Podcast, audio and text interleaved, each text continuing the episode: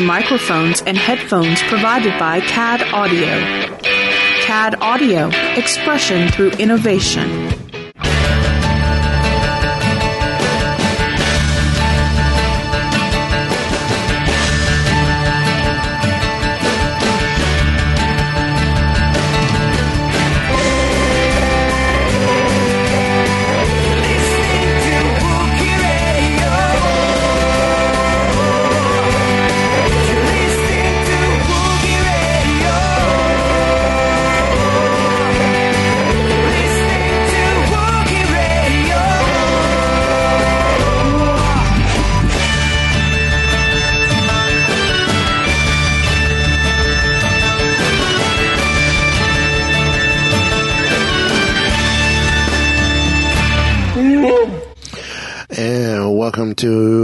Another episode of Wookiee Radio, and actually our first episode here on Sorcerer Radio. Uh, we are the Smugglers Three. Uh, Ken, Derek, myself, Mike. How's everyone doing? Pretty good. Fantastic. So uh, we're excited to be here on on Sorcerer Radio, um, bringing you all things Star Wars. And if you've heard my voice before, it's because I am also with Eric and Kylan, one of your intrepid trio over on Mighty Marvel Geeks. So um, we're we're gonna bring some craziness, some zaniness, uh, just like we do over at, at Mighty Marvel Geeks. But this is Wookiee Radio, wh- where we talk all things Star Trek. You know, Xenomorphs, Cylons. Okay. Maybe a Dalek or two here and there. All right, we do talk all things Star Wars, and when we do, Mr. Boston with happiness seeing you again. so um, why don't we go ahead and get started? Uh, it's not like we didn't purposely not talk about this last week because we're saving it for this show, but it's just going to happen to work out that we're going to bring it this show. And Ken, I'm going to let you start it off. Well, at this point, everybody should know that they've announced that the next standalone movie for the um, Star Wars universe is going to be an Obi Wan Kenobi movie. Um, now, Variety. oh, wait, wait, wait, wait. Still rumor and speculation. Well, And I and I'm not Uh, saying that much- I'm not saying that because I'm a Disney cast member and I can't talk about rumor and speculation. that's park. That's on the park side. Lucasfilm has not officially announced this. Yes, So but everybody else in the on the holiday and on the in the world has announced it. so Still doesn't- They've not shot I- this down yet. at time of this recording, it has not been confirmed. Yes. Well, um, it looks like the next standalone movie after Han Solo is going to be an Obi Wan Kenobi movie, which is going to be interesting to see because um, it's where they're going to do the Obi Wan Kenobi. Is it going to be his time on Tatooine? Is it going to be um, during the Clone Wars? Will it be when he was trained? Go all the way back to when he was a Padawan again? Um, no one knows because as of right now, there's no um, script. They don't even have a writer announced for this. Um, they do have. Um, this was all be, according to Variety. They actually announced they're looking at. Uh, let me find the name again. Uh, sources told Variety that Disney. Uh, this is sources. So told them that Disney is in early development on a film centered around the Jedi Master Obi Wan Kenobi, and are in talks with Billy Elliot's director Stephen Daldry to direct it. Okay. So you, you said other than that, sources. all there is. You know Yes. what? Before D23, there were sources saying that Tomorrowland Speedway was going away and that's where the Tron attraction was going to be. Yeah. According to sources, as I'm air quoting, and I realize I'm air quoting and no one can see it except for the three of us. It's, it's not just because there's sources does not mean it's official. Yeah. Well, this is one of the um, many movies that have been um, like rumored to have been in the works. Period. Ewan McGregor has said multiple times in multiple interviews that he would love do coming back to do Obi Wan Kenobi again. Now, um, whether or not he is, no one knows. He's not uh, confirmed nor denied anything. He's not even said that he's in talks yet. So, um, but fandom.wiki.com had a list of some of the pros and cons possibly of Obi of McGregor coming back. Now it says why should um, McGregor play Obi Wan again? Um, a lot of people look at the prequels and um, said that Ewan McGregor's Obi Wan Kenobi was actually one of the bright shining moments of the prequels. And people loved his portrayal of Obi Wan Kenobi. Um, and uh, a lot of times, in uh, McGregor clearly had fun doing the role, and he's a talented, well established actor. He recently wowed audiences with a dual role on last season's Fargo. Um, so it's not like he doesn't have the chops for the job. Then it also might be nice for McGregor to shine in his own solo adventure. If the script and the director are favorable, it could be a way to bring his vision or bring this version of the character back into the mainstream. McGregor is certainly worth um, worthy of a good Star Wars film. Seeing him show up on the big screen is is reason enough to champion his return. And then on the cons against him playing, it says why uh, McGregor should not play the Obi Wan again. It says there are those who feel that McGregor's inclusion in the Obi Wan film will only serve as a reminder of the prequel trilogy, which I don't know any fans that are out there that are trying to forget the prequels, but hey, um, seeing McGregor as the classic character might further connect these new Star Wars films to the previous entries that are not held within with high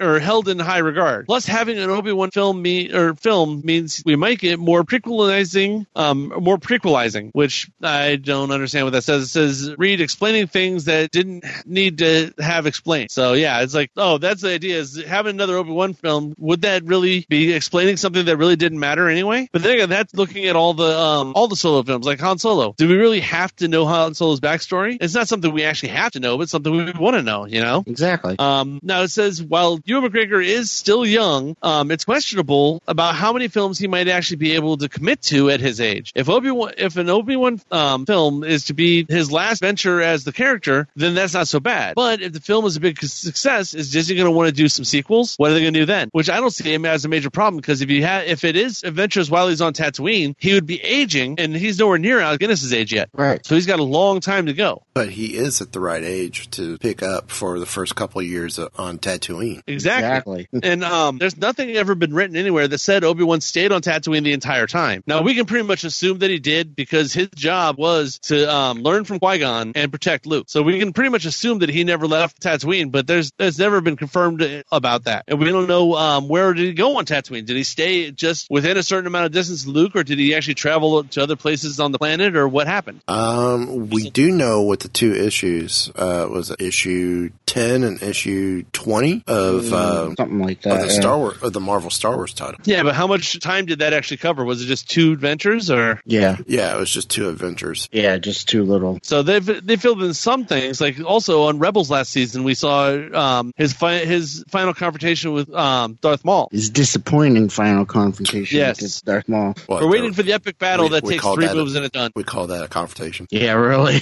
It So it'll be interesting to see where they go with this. But this is not the only spinoff that Lucasfilm is possibly considering. And Derek, I think you had some information on that. Yes, well, uh, the article in the Hollywood Reporter that Ken just mentioned uh, unofficially confirmed the development of the Obi Wan movie, but it also reveals that Lucasfilm was also thinking of working on spin offs for Yoda and Boba Fett. Uh, the article doesn't offer much information, and it's unlikely that another confirmation will be made anytime soon, since Lucasfilm is already hard at work on Last Jedi, Episode 9, and the Han Solo spin-off, and possibly a Obi-Wan film once it's officially announced. If uh, if the studio really does decide on developing a movie for either of these characters, it's likely that Lucasfilm will re- release its confirmation after a year or so. Uh, so we could possibly get a Yoda or a Boba Fett movie, or both. Uh, and there was fans have been waiting to get a Boba Fett movie uh, since Josh Trank made his own Boba Fett test sizzle reel. So what's a few more years to wait? However, uh, I would like to have one caveat that Josh Trank does not do a Boba Fett movie. Uh, Trank's completely off of it. Yeah. Yes, and should stay that way.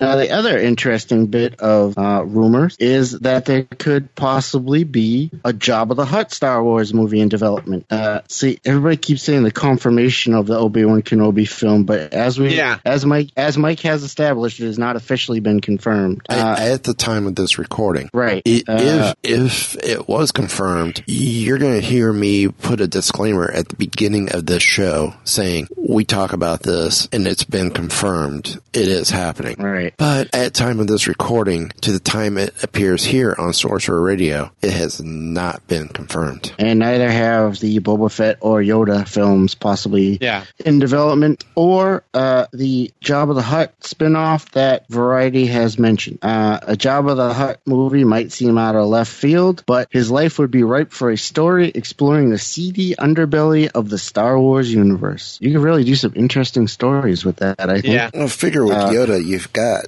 900 plus years. Yeah, Right. I, don't- I don't know if I'd um, between the Yoda and Boba Fett both. I'm like those are t- the two major ones that I um, hinted earlier that I'm not sure if I want a story about their origin. I almo- I like the Yeah, mystery, the fact I that do you too. don't know exactly what's going on. Right. Well, Boba, we know where his original origin is, but Right. actually, I think it was either Paul Bateman or Kyle Newman. I heard a theory of once of a possible story for Boba Fett to put the mystery back into the helmet. Did you guys hear this one? No. Mm, Imagine um, you get the Boba Fett movie starts off in a cantina, and you just see um, feet walk up, or you see the, from the knee down someone walk up behind Boba Fett. You hear a blast, the helmet hits the ground, and just from the knees down, you see someone pick up the helmet and walk out. And it basically takes up the mantle of Boba Fett. And once again, now you have no idea who's under that helmet. hmm. Someone basically stole the mantle of Boba Fett from him, but you never find out who it is. And then the entire sh- movie is done with the helmet on. Wow. Hmm.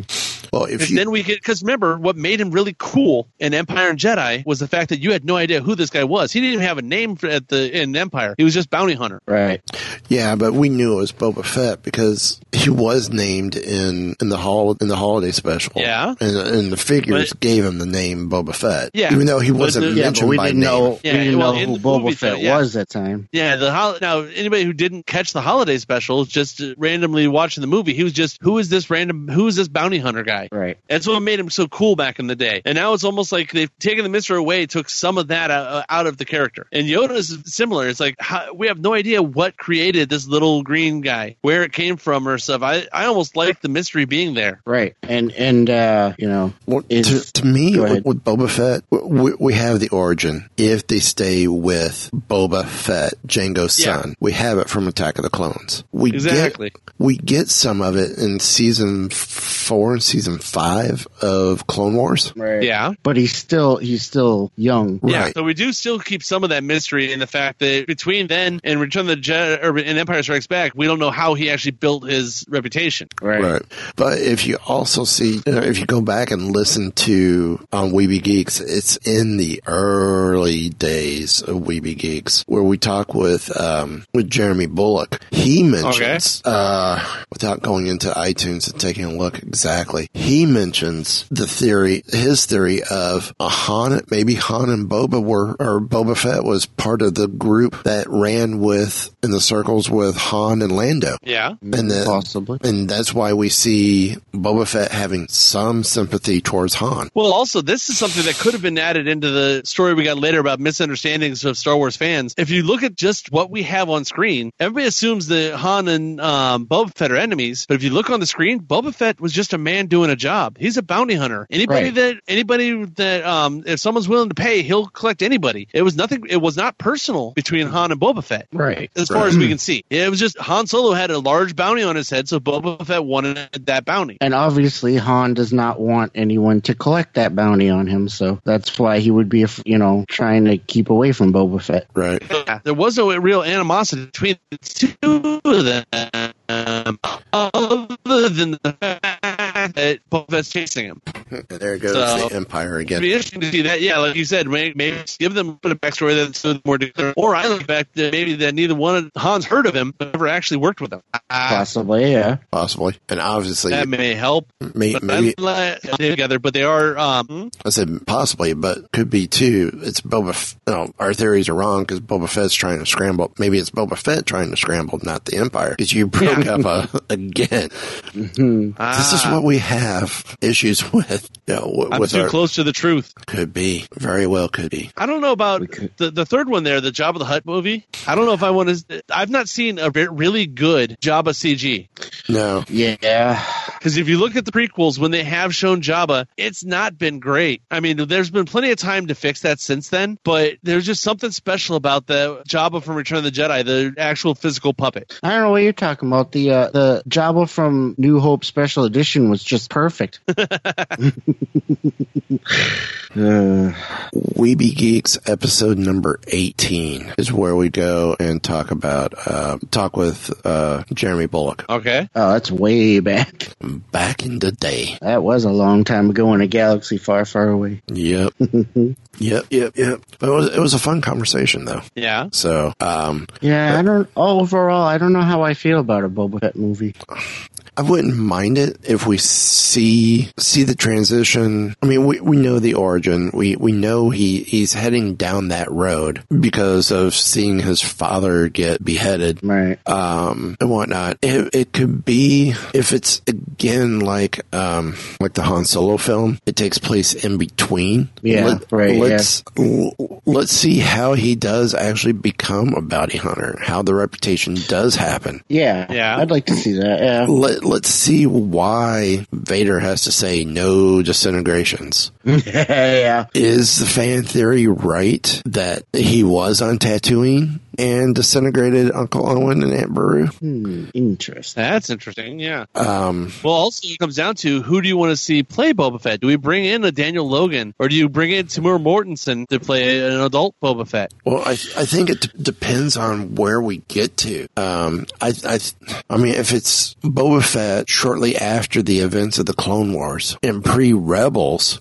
if it takes place during that time period, which I would be okay with as well, because then that would Yeah, help that'd be bridge cool. that would help bridge some of that gap. What was he doing at the tail end of, of the Clone Wars into the creation of the Empire, leading up to the events of Rebels? You know, the first season of Rebels. What was he doing? Is there there's what almost a 17 year gap there? Something like that. Mm. Um, then yeah, leave it as Daniel Logan. Daniel Logan's hitting about the right age for for something. If it takes place right after Revenge of the Sith, or actually no, if it takes place five six years after Sith, then then he's the right age. Well, here's just, another idea. just give Do it we to him. take um do we take the idea of a Jabba the Hutt movie and mix it with the Boba Fett No. and actually have Fett working for Fett working for um Jabba and it's a story of Fett going and collecting bounty. Well, well, why do we need I a could job? see that. I, See, I don't want a Hut movie. Well, no, that's would what I'm like- saying. You don't make it a Jabba movie, but you make Jabba the um almost like the um a crime lord and or which he is, Right. Um, setting Boba out. So it's a Boba movie, but Jabba's the one that's that's giving him the mission. So, Right.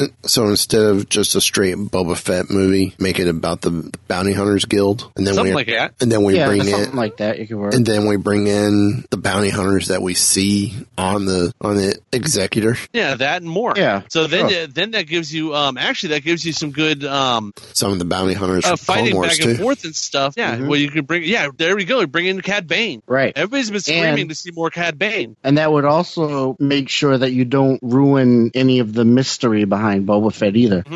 Yeah, we could see more get- Sajay Ventress. We could see early. Uh, Yep. Well, no, Ven- I would say see more Zen Ways- because actually we've seen Not the Ventress. If Uh, you go to Aura the- Singh. Yeah, if you go to the Aura books. Singh. Aurra Sing. Okay, thinking Aura of. Singh. Yeah, yeah, yeah. Uh, we see the the one who had the the saucer on his head. That's Cad Bane. No, Yep. not Cad Bane. Cad Uh, Bane had Oh, a. oh, oh, oh, yeah, I know what you're talking about, and I don't remember. Yeah, he his had the dogs. He he because he, I took his because he took his hat, his hat off and used it like a saucer sled, yeah. saucer sled. Yeah. Right. I don't remember his name. Yeah. Um, but you can have a lot of the bounty hunters fighting back and forth for the bounty, possibly. Yeah, but with that, because something like a um, um, two three part movie just based on the bounty hunters, Yeah. Mm, Get Greedo in there. and, cre- Yeah. and create and create a a bounty hunter trilogy. That would be kind of cool. Where yeah, you put Boba as the main of main character, but all the other bounty hunters are characters in the story. Yeah, I could see Maybe that. that. maybe actually doing that as a trilogy that'd be kind of interesting to do. Um, maybe after episode ten to give the main saga a break for a couple of years. You do the bounty hunter trilogy every other year, and then come back to um, 11, 12, and thirteen. yeah. I'm just checking. I mean, this is putting it 15, 10, 15 years out away from now, but you know Disney's going to want to keep this going for as long as they can. Well, they they have said as much. Yeah, they want to do like one movie a year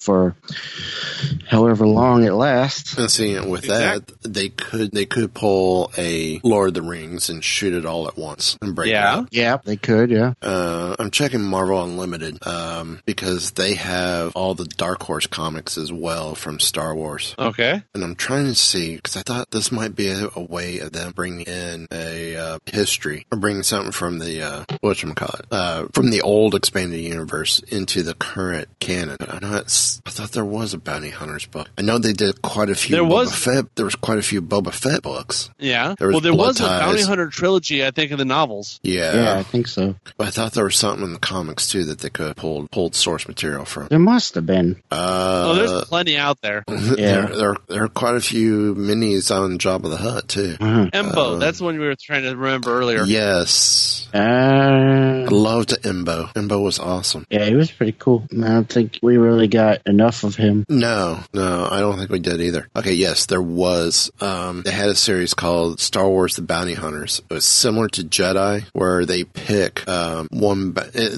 Each one's a. It's part of a series, but it's a, each book is a one shot. Because you have one that's Aurra Sing, one that is uh, what's this one called? Um, S- Scoundrels' Wages, ooh, which could be interesting. Uh, one that is um, Connects Kills, Kenix Kil. Uh, those are the three that I see listed, and they're on Marvel Unlimited. It's Star Wars: The Bounty Hunters. But I mean, to me, I would almost rather see instead of a Jabba the Hutt film or maybe even a Yoda film. I, I love, absolutely love the series. Supposedly, uh, they do exist because of the Clone Wars. I would love to see a Republic Commando movie. Yeah. Ah, that'd be cool. They Or have just a- any or any movies made similar to like Rogue One, where it's a standalone story with brand new characters Right, yeah. yeah, that take place somewhere else in the universe. So if you want to do like a mob movie, fine, do one, and maybe we maybe you put it on Nar Shaddaa, but you don't use any characters we actually know. well, Right. Actually like- expand the universe. Well, like I said, w- even with the Rogue, Rogue Commando, I mean, it utilizes the characters from the game. Um, pull them and let's bring the squad to life and, and let's put them, you know, let's do a movie about a couple, of, you know, about one of their more infamous missions and, and maybe, may, and maybe do it right near the transition from Revenge of the Sith to the Empire and see how they be- make that transition from Republic Commandos to Imperial Commandos Yeah. as well.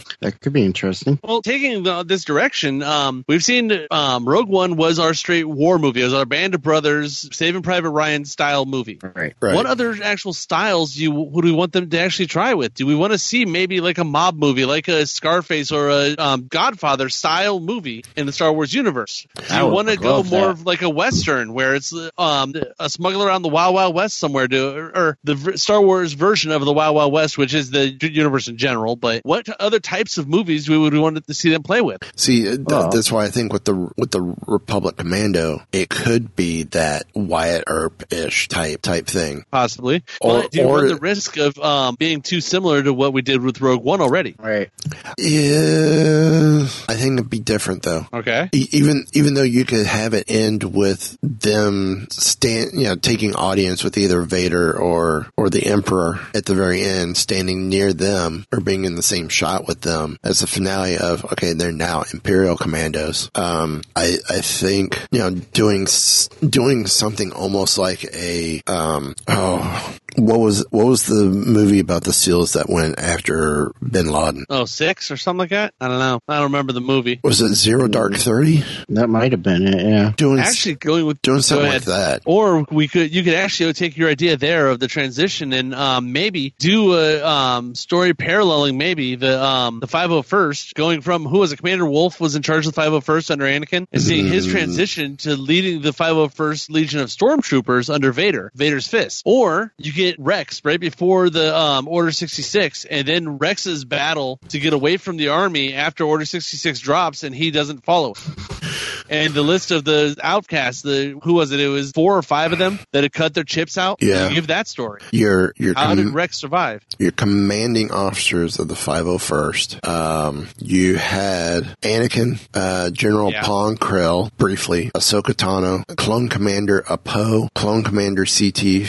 5767. That's Rex, right? I don't know. Let me look it up. Hang on. I'm looking myself. Yeah, I'm on StarWars.com right now, so let me pull Yes, up on the database. it's, it's Rex. Okay. So your commander was Appo, your captain was Rex. So that actually makes it even better. You watch Appo um, make the transition over, and Rex decides not to follow orders. Yeah. And you're still running right underneath Anakin with the um, in the transition of Anakin over to Vader. That would be an interesting movie, putting all of that together. And- and- Because and- uh, Hayden- you have Hayden be, yeah. come in. Well, I, I'm looking at Wikipedia, at Wikipedia, um, and they're saying under the leadership, uh, the 501st uh, is divided into many subunits, uh, such as Torrent Company, uh, which served in the first battle of the Clone Wars under the leadership of of Rex. Um, trying to see when Appo kicks in. Um, so I'm wondering if Poe kicks in after the whole thing that takes place during the unofficial season six. Where they've discovered the chips. Oh yeah. Um, No, I think that was actually officially that was during season six was official. That's canon. right. That story arc I think was in the actual canon stuff season six, wasn't it? I believe, I believe so. so. Yeah. But this, this doesn't say when Appo took over. The story really doesn't list a Poe. Yeah. Well, I know Rex was not a commander, so he was um, a captain, so that's underneath commander. Right. I'm trying to find out more info about Appo. Uh, they really don't list. Okay, there we go. Appo. Um, by 19 BBY, which is before the Battle of Yavin, the final year of the Clone Wars, Appo had been promoted to the rank of commander while still serving in the 501st. So I'm not sure then when. So that's that's got to be around the time that um, Rex had to step down potentially. Uh, it- it's it's got to be because they mention. Um, Following Tano's departure from the Jedi Order, Rex served alongside her during the siege of Mandalore. Um, at some point during the Clone Wars, Rex changed his mind and decided to believe Fives. He also he removed his inhibitor chip, and as a result, did not comply with Order 66 when issued. Fifteen years after the end of the Clone Wars, Rex still is alive and was living in a modified A- ATTE on Seelos with Commander Gregor and Commander Wolffe. Eventually, he fought us with Ahsoka Again during the Rebellion's campaigns against the oppressive reign of the Galactic Empire. During that time, he befriended Jedi Purge survivor Kanan Jarrus and his apprentice Ezra Bridger. Rex would help the Spectres, or the Spectres and Phoenix Squadron in their struggle against the Empire and efforts to build up the rebellion. So around the time that Rex got, Rex left would be the time that Appo got promoted and they put the commander in instead of captain. Yeah, that'd be an interesting story to do. The that whole thing, Yeah. Yeah, that would. Yeah. it would. and it would still get your clone, com- your um, Rebel, Rebu- Republic Commando stuff in there probably too. Right, right. Now we we've talked Clone Wars, we've talked Rebels, we've talked the movies. Um, StarWars.com had a great article. When should you introduce your kids to Star Wars? Well, day It's a good one, question for any parent. only if we had a parent on this show. Oh wait, I guess I'm that token parent. Um, th- for me, my daughter never had a chance. She was she was born on a Friday, and when she was born, Clone Wars was still being shown on a Friday. So even though she was less than 24 hours old, she was laying on my chest while I was watching an episode of Clone Wars, which happened to be I think season two. It was the episode that was almost the Clone Wars equivalent of Night of the Living Dead when they're on Geonosis with the zombie Geonosians. So I was like, man, what a creepy episode. But we watch it every year. Um, but right before Force Awakens came out, we started, we started watching the movies. I believe she was five at the time. It was just two years ago. So yeah, she was five when we started, five or six. Well, she was five, turned six that year. So, um, which is about the time that I saw the movie because I saw the movie when I was six. I saw the, I saw Star Wars when I was six, the year that I turned seven. So, I mean, I have no problems with it. She watches Rebels. Um, we have gone back and slowly started watching Clone Wars. Um, she hasn't, it has, Clone Wars hasn't sucked her in yet because, I mean, there's a lot there to take in. Um, but she's been doing Rebels. She's been doing the Lego Star Wars shows. She's been doing Forces of Destiny. Um, she loves the movies. Her top two are Force Awakens and Rogue One. um, it's, which is fine. I mean, that, that, those are her movies. Those are the ones that she's seen in the theater that has the impact. She's seen everything else, almost everything else on, on DVD, on the TV. And it's not, it's, I'm sure you guys can feel the same way. It's not the same as when you see it on the big screen. Yeah. Well, let's like I start when we talked about um, first time we saw Star Wars way back at the beginning of the show here. My first experience, I remember the first thing I remember of watching Star Wars on the big screen was Return of the Jedi, and that still to this day is one of my is my favorite Star Wars movie. Yeah. Now, for for me, um, I, I'm going to say going back this this this article or this interview is, is a great great little read. It's on StarWars.com, um, and it I think we could put the well, yeah, let's put the link to this in the show notes uh, on the podcast side of things. Um, it's uh, I mean, it's a great little read, but I mean, it's almost the um, the the the two is you have um, James. And they don't give his last name. Is a is James G. That's all I know. Um, he he he's a publishing and, book nerd who makes a living by wrangling words together into some sense of coherence. This is his bio off StarWars.com. He's also a It's Jamie contributor. Green. Jamie Green. Jamie Green. Uh, he's also a contributor to Geek Dad and runs the Roarbots, where he focuses on e- awesome geeky stuff that happens to be kid friendly. On top of that, he also co-hosts the Great Big Beautiful podcast, which celebrates geek culture by taking people by talking to people who create it. With two little ones and a vast Star Wars collection at home, he's done the unthinkable. He allowed them to play um, he, he has, he's allowed them full access to most of his treasure from the past 30 years. Uh, yeah. Pre 19, I'm, I'm glad this disclaimer, disclaimer is here. Pre 1983 items excluded. And, and I agree with that. Um, now, Michael Moreci is a comics writer and novelist best known for his sci-fi trilogy Roche Limit. His debut novel Black Star Renegades is set to be released in 2018. Uh, that a Star Wars book? No, it's in the tradition of Star Wars, but it is not a Star Wars book. So I'm gonna say, being the token parent on the show, what um what type of questions would you have of me in, in regards to parenting and, and Star Wars, Well, let's start with the basic one. So, or or introducing the kid? Yeah, introducing my kid to Star Wars. what uh, what order did you do it in? Uh, I actually did it. I, I did not stick with the order I usually say. Um, we went four, five, six, one, two, three, order of appearance. But when I showed her four, five, and six, which, you know, yeah, even though Empire and Return said episode five, episode six in the theater,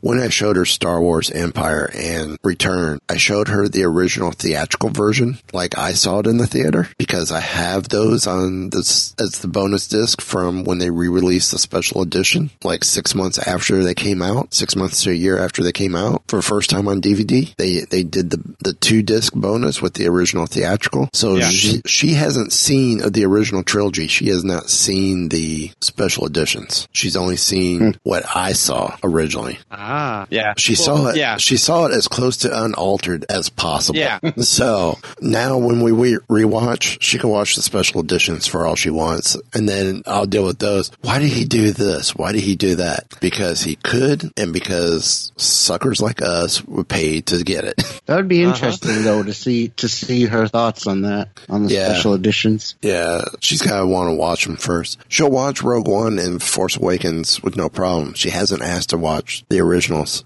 but but she's seen them on TV. But usually we're catching like the tail end, so it's after it, it's it's after um, most of the changes, except for like Return of the Jedi. All right. Um, but she never really questioned the end of how come there was no Yub. What happened to the Yub Nub song? Which I'm sorry, they should have kept part of that. Yeah. But how is it that That's hard. To, How is that's it hard the- to even find on CD. Y'all believe me, I know it, it, it's there, but um, the special edition, yeah, you have it's out there. I, I just I haven't found them myself, and that's what I'm looking for. Is the non, Yeah. the unaltered soundtracks. So, so yeah, uh, I guess before we move on, any other questions about introducing my kid to, to Star Wars? I don't think so. I mean, like I said, uh, all of us saw it when we were six, seven, somewhere in that time. So it's like, as long as you, I'd figure, as long as the kid's old enough to understand what's on the screen, it's just like any other movie you're going to show them. If um, your kid's not going to understand it, or you think it's something that's going to scare them or something, you don't show it to them. Right. You know when you know your kids. You know when your kid is old enough to um um, understand what's going on and realize this is a movie. See, I, I didn't get the shock value with her of Darth Vader is Luke's dad because because she had already she had been asking the question. She had asked and and she was already aware. So because she That's she had bad. been well, she had some books that questioned it. Now, oh, Queen Amidala is is well, we read the books. I'm like, and Anakin is Luke's dad because she she needed some because there there were some comments in the book that she wasn't understanding, so we had to explain it. So the books kind of ruined it before the movies did. But yeah, like I said, you know, she was less than 12, 12 week, 12 hours old. Oh, 24 hours old and she didn't stand a chance.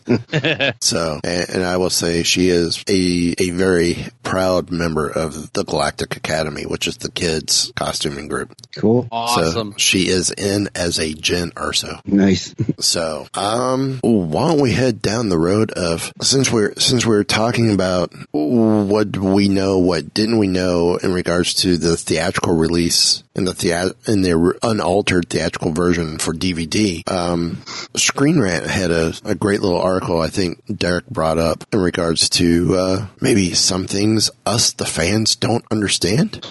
Yes, the article is titled 10 Things Star Wars Fans Don't Understand About Star Wars. It's actually, you might read that uh, initial headline and get offended, but it really actually does make sense. There's a lot of things that Star Wars fans argue about, or uh, there's a lot of controversies and things. So let's cover some of those. For example, number 10, the expanded universe was never canon. We've said that before. I think we just said that on the last episode, actually. Um, a lot of fans had a problem when Disney bought Lucasfilm and they decided to throw out all the years of expanded universe content um, because fans, a lot of fans had treated it as Star Wars canon. However, uh, while it is true that Lucasfilm put significant effort into minimizing conflict between the two continuities, Lucas himself and other Lucasfilm employees have specified on several occasions that the expanded universe is a similar but separate continuity. So, yes, I have always said that. That's why I never really got into the expanded universe as much as uh, a lot of other fans have. Yeah. Well, they, that's where they came up with the idea of multiple levels of canon. Right. Like, they,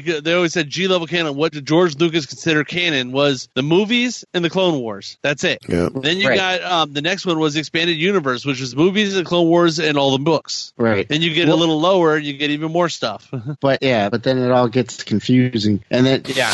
But Luke, the on- like you said, Lucas only said the movies, uh, the Clone Wars, and he did say Shadows of the Empire was the only thing that was actually in canon. And and they've used things from the expanded universe, uh, especially in like the prequels and stuff, uh, like making Coruscant the capital of the Republic. Uh, but it's still, you know, they didn't make it exactly take it exactly from the expanded universe. They took elements of things from the expanded Yeah. universe. Well, it was the same thing that what Disney is doing with the old expanded universe now. Lucas Right. did the exact same thing. So nothing really changed other than Lu- Disney saying specifically that these are now legend. Right. Because um, look at a character like Quinlan Vos was brought in in the comic books back in the 90s, and um, Lucas eventually put him into the um, Clone Wars. Right. Um, and then and now you look at it, it look at Grand Admiral Thrawn. Perfect He's been a character in the um, expanded universe since 1991, and uh, then this past year on Rebels, they brought him into Rebels 20 years ahead of where he would have been in the original novels. But we are getting the same Grand Admiral Thrawn. Oh yeah. Right. It's the exact.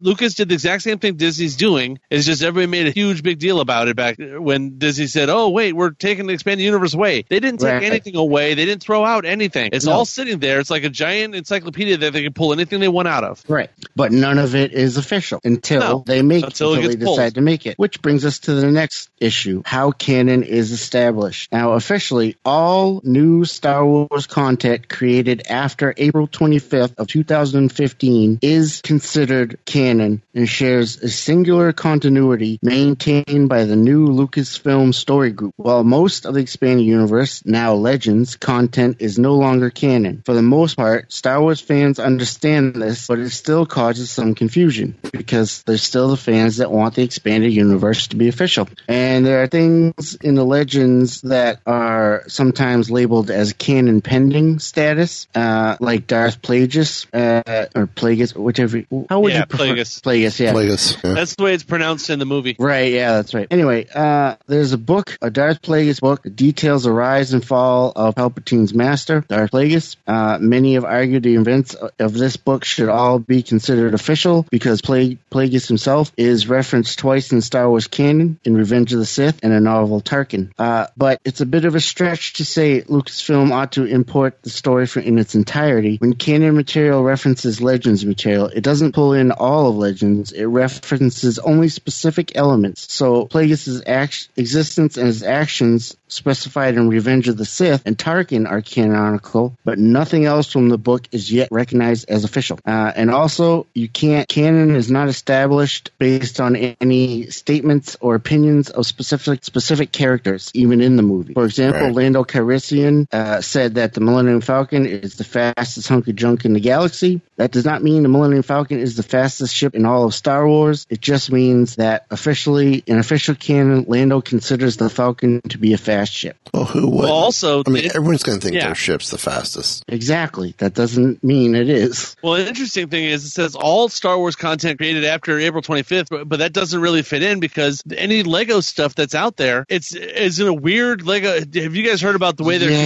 considered remakers? The remakers are in a weird place because it's not canon and none of the Lego stuff is canon, but any character that appears in the Lego, the way I've heard it explained, any character that appears in the Freemaker Adventures, which take place right after Empire Strikes Back, um, are characters that are canonically in the universe at that time, even though the adventures they're having on that show don't have don't um actually happen in the real universe. So, so things like um this next season, it's been confirmed Hera is going to be on the Freemaker Adventures from Lego, which Right. be, basically makes it so that in canon she has uh, she has lived at least as long as the end of Empire Strikes Back. Okay. It's interesting what they've done with this uh, with the canon idea with the um, Lego thing because Lego's allowed to do pretty much anything they want. That's why you get like the Millennium Falcon in the Lego movie. Right. yeah. It's a totally separate thing. It's not part of canon, but they did make the Freemaker Adventures um, like as close to canon as you get without actually being in the mo- in the story. Mm. So, yeah, so I guess the Lego stuff would kind of walk that line. Mm-hmm. Interesting. Now, number eight is another thing that a lot of people don't realize. George Lucas isn't responsible for your favorite parts of the original trilogy. Uh, as we mentioned, I think we talked just talked about this in the last episode. Uh, George George Lucas provided the large brushstroke and did most of the heavy lifting in getting Lucasfilm off the ground. But when fans think of the traits that make Star Wars definitively Star Wars, they are likely thinking of something brought to life by somebody else. Uh, it- But this one paragraph, I love how it starts. Lucas's only original trilogy script, A New Hope,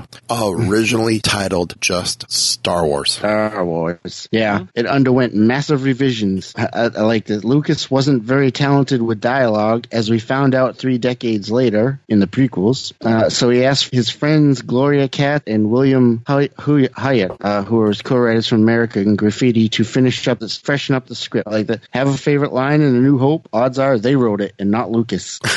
and the look and Yeah, we were feel. talking about that last show too. I think. Yeah, even the look and feel of the trilogy should also be credited to others. For example, uh, everybody should know who Ralph Ralph McQuarrie is, who uh, created all of the uh, concept art for, for Star Wars and everything. Yeah. Uh, Yeah, he was all on the first one. The second, or um, Empire and Jedi had him and Joe Johnston both. Right. Who it says was also Joe Johnston was also uh, responsible for such things as the AT-AT, Boba Fett, and the Millennium Falcon, along with Ralph McQuarrie. And then, of course, this should be uh, your favorite part, Mike. Oh, then, it of is. course, there's the audio. Uh, the impact of John Williams' score cannot be overstated, but the Star Wars sound effects are possibly one of the most revolutionary and unheralded advancements in cinema at the time. Wow, I would so Uh, prior- much love to get access to this sound library. I know. Prior to Star Wars, most movies recycled the same studio sound effects kit, which, if you listen, sometimes you can you can actually you know hear familiar sounds and stuff. Why do you in think to this day the Wilhelm scream is everywhere? Exactly. Uh, then the new library, which is still used by Lucasfilm today, went as far as to co- combine various ambient noises like an elephant's trumpet and the sound of tires on the wet pavement. That combination that gave the TIE fighter its scream. It is the unique sounds of Burtt that truly made the universe come to life. Which, yeah, I mean, if you watch any of the old, you know, any of the uh, documentary footage or anything, you can really see some of the cool stuff he's done. I don't. I don't know if I have a Tie Fighter screen. Um, hang on, there it is. There should be right here. I'm looking, looking on StarWars.com. They have the soundboard, Right. so there should be one on here at least. It should be. Uh, I just don't. a second. I just don't have one. Now I have Death Star Has- Ambient. Nah, that's awesome. I have three of them actually. It's-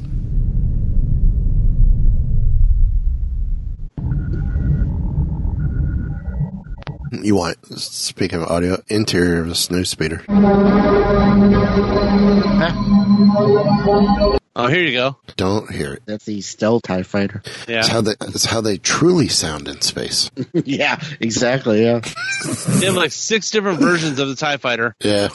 Well, let, let's move on, uh, since we're getting, Yeah. Yes. Uh, now this Off is track. another interesting one. Number seven, Jar Jar Binks isn't supposed to be likable. Uh, basically, you'd be hard pressed to find someone who admits they like Jar Jar. It's Uh, not that hard to find one. Uh, although there are those who empathize with the blundering misfit. He's often blamed for ruining Star Wars. The thing is, uh, if you really notice, nobody in Star Wars likes Jar Jar either. Ah, The Gungans, the, Ga- the Gungans banished him from Otoh Gunga under threat of death should he return. Uh, and then throughout the rest of the movie, he exasperates just about every character he interacts with. And most importantly, he's also the one who proposes granting Sheev Palpatine emergency powers, which leads to the creation of the Empire. Oops. that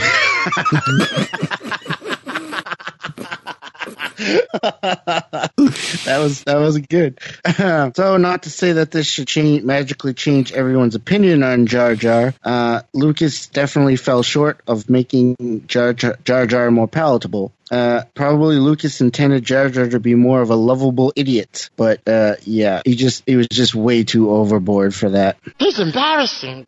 Well, he he said he said when he got um, made a Disney legend at D twenty three, which is I think the D twenty three shortly after he sold, right after he sold uh, Disney the Lucasfilm. He said that he his inspiration for Jar Jar Binks look wise came from Goofy. I totally see that. So Look wise, yeah. yeah, But unfortunately, uh, Jar Jar does not match up to Goofy no, in character wise. no, Now, Actually, it's a very similar character. The problem is the setting. Star Wars is not a not a world for Goofy to live in. right. If you look at the actual character of Jar Jar, though, he is very similar to Goofy. Yeah. in a lot of ways. Yeah, definitely. Yep. So the next thing is actually an, another problem with Jar Jar, uh, and that is that well, my page froze. I mean Nope, there we go. CGI. CGI isn't inherently bad. Uh, so a lot of the problems that people had with the prequels is is the CGI. Uh, it became they became the poster child for bad CGI. But of course, the CGI wasn't the only issue with the prequels, just the most obvious. And not all of it was even remotely bad. Uh, it's actually baffling just how much amazing CGI went into those films that was so well executed, but wasn't noticed at all. The complaint usually suggests that the use of CGI replaced the use of practical effects, but that's not true either. The prequel films actually used more models and built more sets than the original trilogy.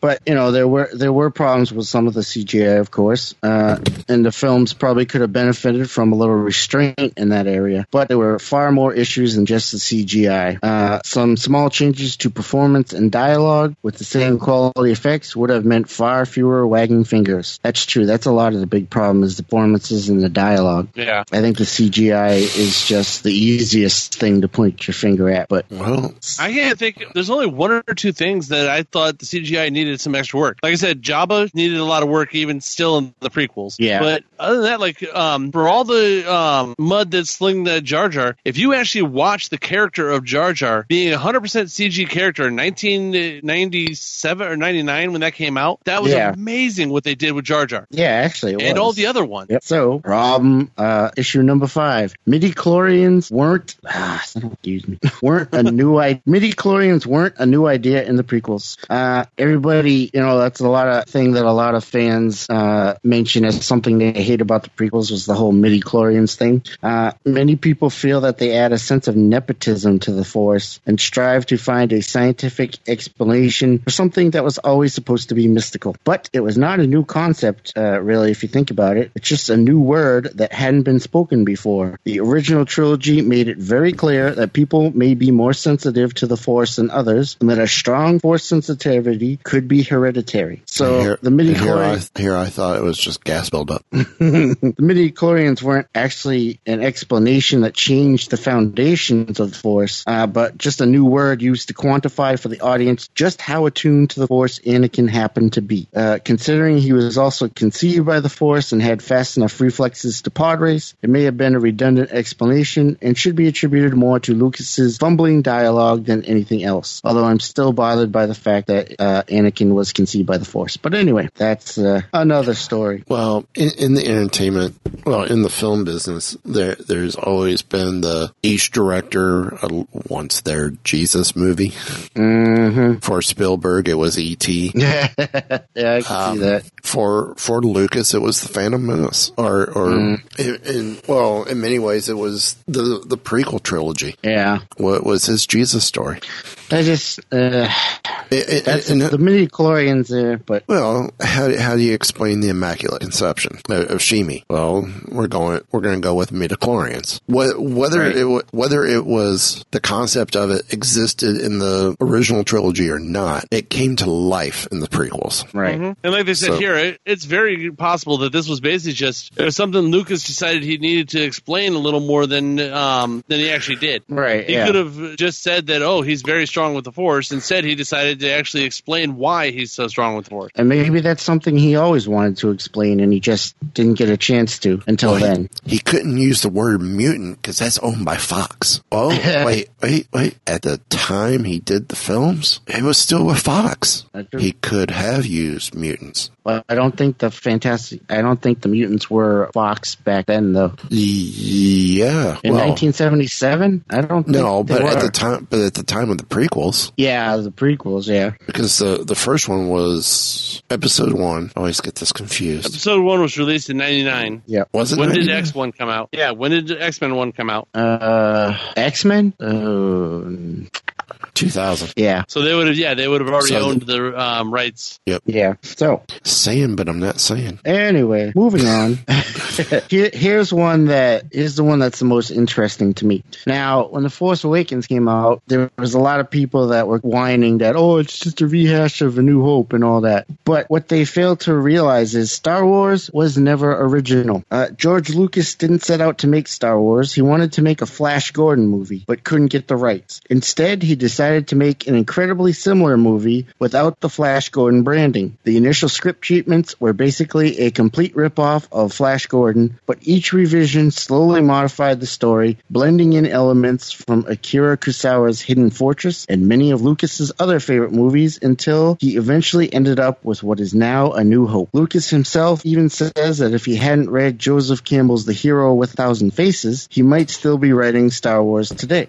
Star Wars Star Wars al- has also always riffed on itself. Return of the Jedi repeats plot beats from both Empire Strikes Back and A New Hope on many occasions. When fans complain that The Force Awakens rips off A New Hope, they're right. It was full of Star Wars references and also drew from similar sources for inspiration. So of course the similarities. It's the way it's that way by design. It's going to be, unfortunately, it's probably going to be the same way with uh, Last Jedi. It could be, yes. Yeah, there's going to be certain beats that is just that's part of being the middle story of a trilogy. Right. And, you know, it's just, that's what always killed me about people's complaints of The Force Awakens. Oh, it's just, it's just, it's not original. Like, neither was Star Wars if you really look at it. Yeah. But that's, you know, that's not what we love about it. There's so much more that we love about it, which The Force Awakens uh, handled. So that's all I had to say about that. Moving on. Uh, number three, the Jedi aren't always right. Uh, you want to say something? Nope. Oh, okay. Uh, for a thousand generations, the Jedi Knights were the guardians of peace and justice in the Old Republic. That's the first thing audiences ever heard about the Jedi. Jedi were heroes, guardians of peace and justice. Unfortunately, a thousand generations can be undone in only a couple of decades. While the Jedi are definitely the best intentioned of heroes, the Jedi Council is very much responsible for a series of poor decisions that eventually led to the collapse of the entire order. Uh, Palpatine is secretly Darth Sidious and is clouding the judgment of the entire council. But what are the Jedi working so closely with the Supreme Chancellor of the Republic in the first place? Why are they? Uh, this entanglement is exactly why the Jedi are supposed to exist outside of political influence. Uh, their dogmatic adherence to the Jedi Code also alienates Anakin, who had struggled to gain acceptance from the Jedi. He's marginalized and distrusted by them, despite his repeated attempts to work within their paradigm. His immediate reaction to discovering Palpatine was a Sith Lord was to run to Mace Windu. If he had felt comfortable coming clean to them about his fear of losing Padme, he may have done so before it began controlling him. Palpatine may not have ensnared him so easily if he had not been the only person that Anakin could confide in over the loss of his mother and the only person willing to help him save Padme. So Mm. the Jedi are not perfect. Like grandfather, like grandson. Exactly. Emo to the hilt. So, So, the other next thing, Star Wars is still owned by Lucasfilm. Lucasfilm was purchased by Disney. Every fan knows this. The common misunderstanding on this point, however, is that Disney is now calling all the shots. Uh, it would definitely be naive to assert that Disney holds no sway over Lucasfilm decisions. It is also overly simplistic to assume that the acquisition is going to result in the Disney Disneyfication of Star Wars. Uh, Disney owns a lot of companies. This is to ensure the empire can provide diverse content. That was an interesting way to phrase that. Mm-hmm. Pulp Fiction was the first Miramax film greenlit after Disney acquired Miramax. That's I didn't realize that. That's interesting. interesting film for that to be the Yeah. first too, huh? It, it'd be Mhm. hard. Pre- it'd be hard to assert that Pulp Fiction is overly Disneyfied. That's for sure. Uh, if they if they wanted to simply cash in on a big budget space movie, they could have created their own unique universe. It. Yeah, Excuse me. Well, just for the record, Miramax is no longer owned by Disney. Are they even around anymore? Yes. Yeah. Uh, currently they are, parent company is beIN Media Group. Hmm, interesting. So, um, So- there, we got one more, right? Yes, most important one that people seem to forget. Star Wars has and always been first and foremost for the kids. We all fell in love with Star Wars when we were kids. Yep. It's easy to forget that. Yep. Uh, there are multiple generations of fans. Uh, George Lucas has made it clear on many occasions that he created Star Wars for kids. Lucas isn't even the only one to have said that. J.J. Abrams said the same thing about The Force Awakens. Uh, this mantra has been reiterated by various writers, producers, and actors from all three trilogies. Uh, while it's true many of the movies can get a little dark at times, that's not uncommon in children's movies, especially movies from the era that Star Wars started. Never-ending Story, Labyrinth, and The Dark Crystal all got plenty dark at moments. Yes, they did. It doesn't have to be Sesame Street to be targeted at kids. So obviously, there's a strong appeal to adults, uh, but that doesn't mean it's targeted primarily at adults. It just means that fans wanting something more mature out of Star Wars shouldn't expect to see it in mainstream content. With the new approach to Star Wars canon, don't be surprised to see more material written for the adult audience down the road. Like any work of fiction, there are many ways to interpret Star Wars. Some may be more accurate than others, but that doesn't mean some fans are better or truer than others. It just means there's a little something for everyone in the Star Wars universe. And that's that's one of the things I definitely one of the things people tend to forget. Yeah. So yes, you know, you can hate the Ewoks or Jar Jar Binks or those new porgs that are going to be in the Last Jedi, but those aren't created for you. Those are created for the younger audiences. Yeah, it is. Uh, un- Mm-hmm. and sometimes we, we just got to deal with it. Yeah, I mean, you know, there's plenty of other stuff that's not geared towards the kiddies that's good for us. I mean, there's there are some, you know, the the whole thing about, like you said, mentioned earlier, the moment where you find out that Vader is Luke's father. That was definitely not for kids. No, man, that, That- that was kind of heavy. Yeah, that warped my little mind as a child. So I think those those are some interesting things that it, it's good to keep in mind because a lot of fans seem to forget about those things. Yep. yep. Well, that's going to bring us to a close for this week. Um, any final thoughts before we wrap it up? Nope. I don't think. Well, I don't, um, want to thank Sorcerer Radio for letting us be on here. Yes, Yes. This is the first time we've been on here this week. Well, first time ever on here. Yeah. So we we think, uh, as, as Ken said, definitely we thank the the staff of Sorcerer Radio for inviting us on and having us um, fill a slot on on Saturday nights here on Sorcerer Radio. Um, so we we definitely say thank you and uh, hope we have a, a nice long run here on the on the And- network. Also, I would like to just in advance thank uh, everybody for listening. Yeah. So well, until next time. Give the evacuation code signal. All right, cut the chatter. Jinx! I can hold it. Pull out! No, I'm all right. I have placed information vital to the survival of the rebellion into the memory systems of this R2 unit. I've lost R2.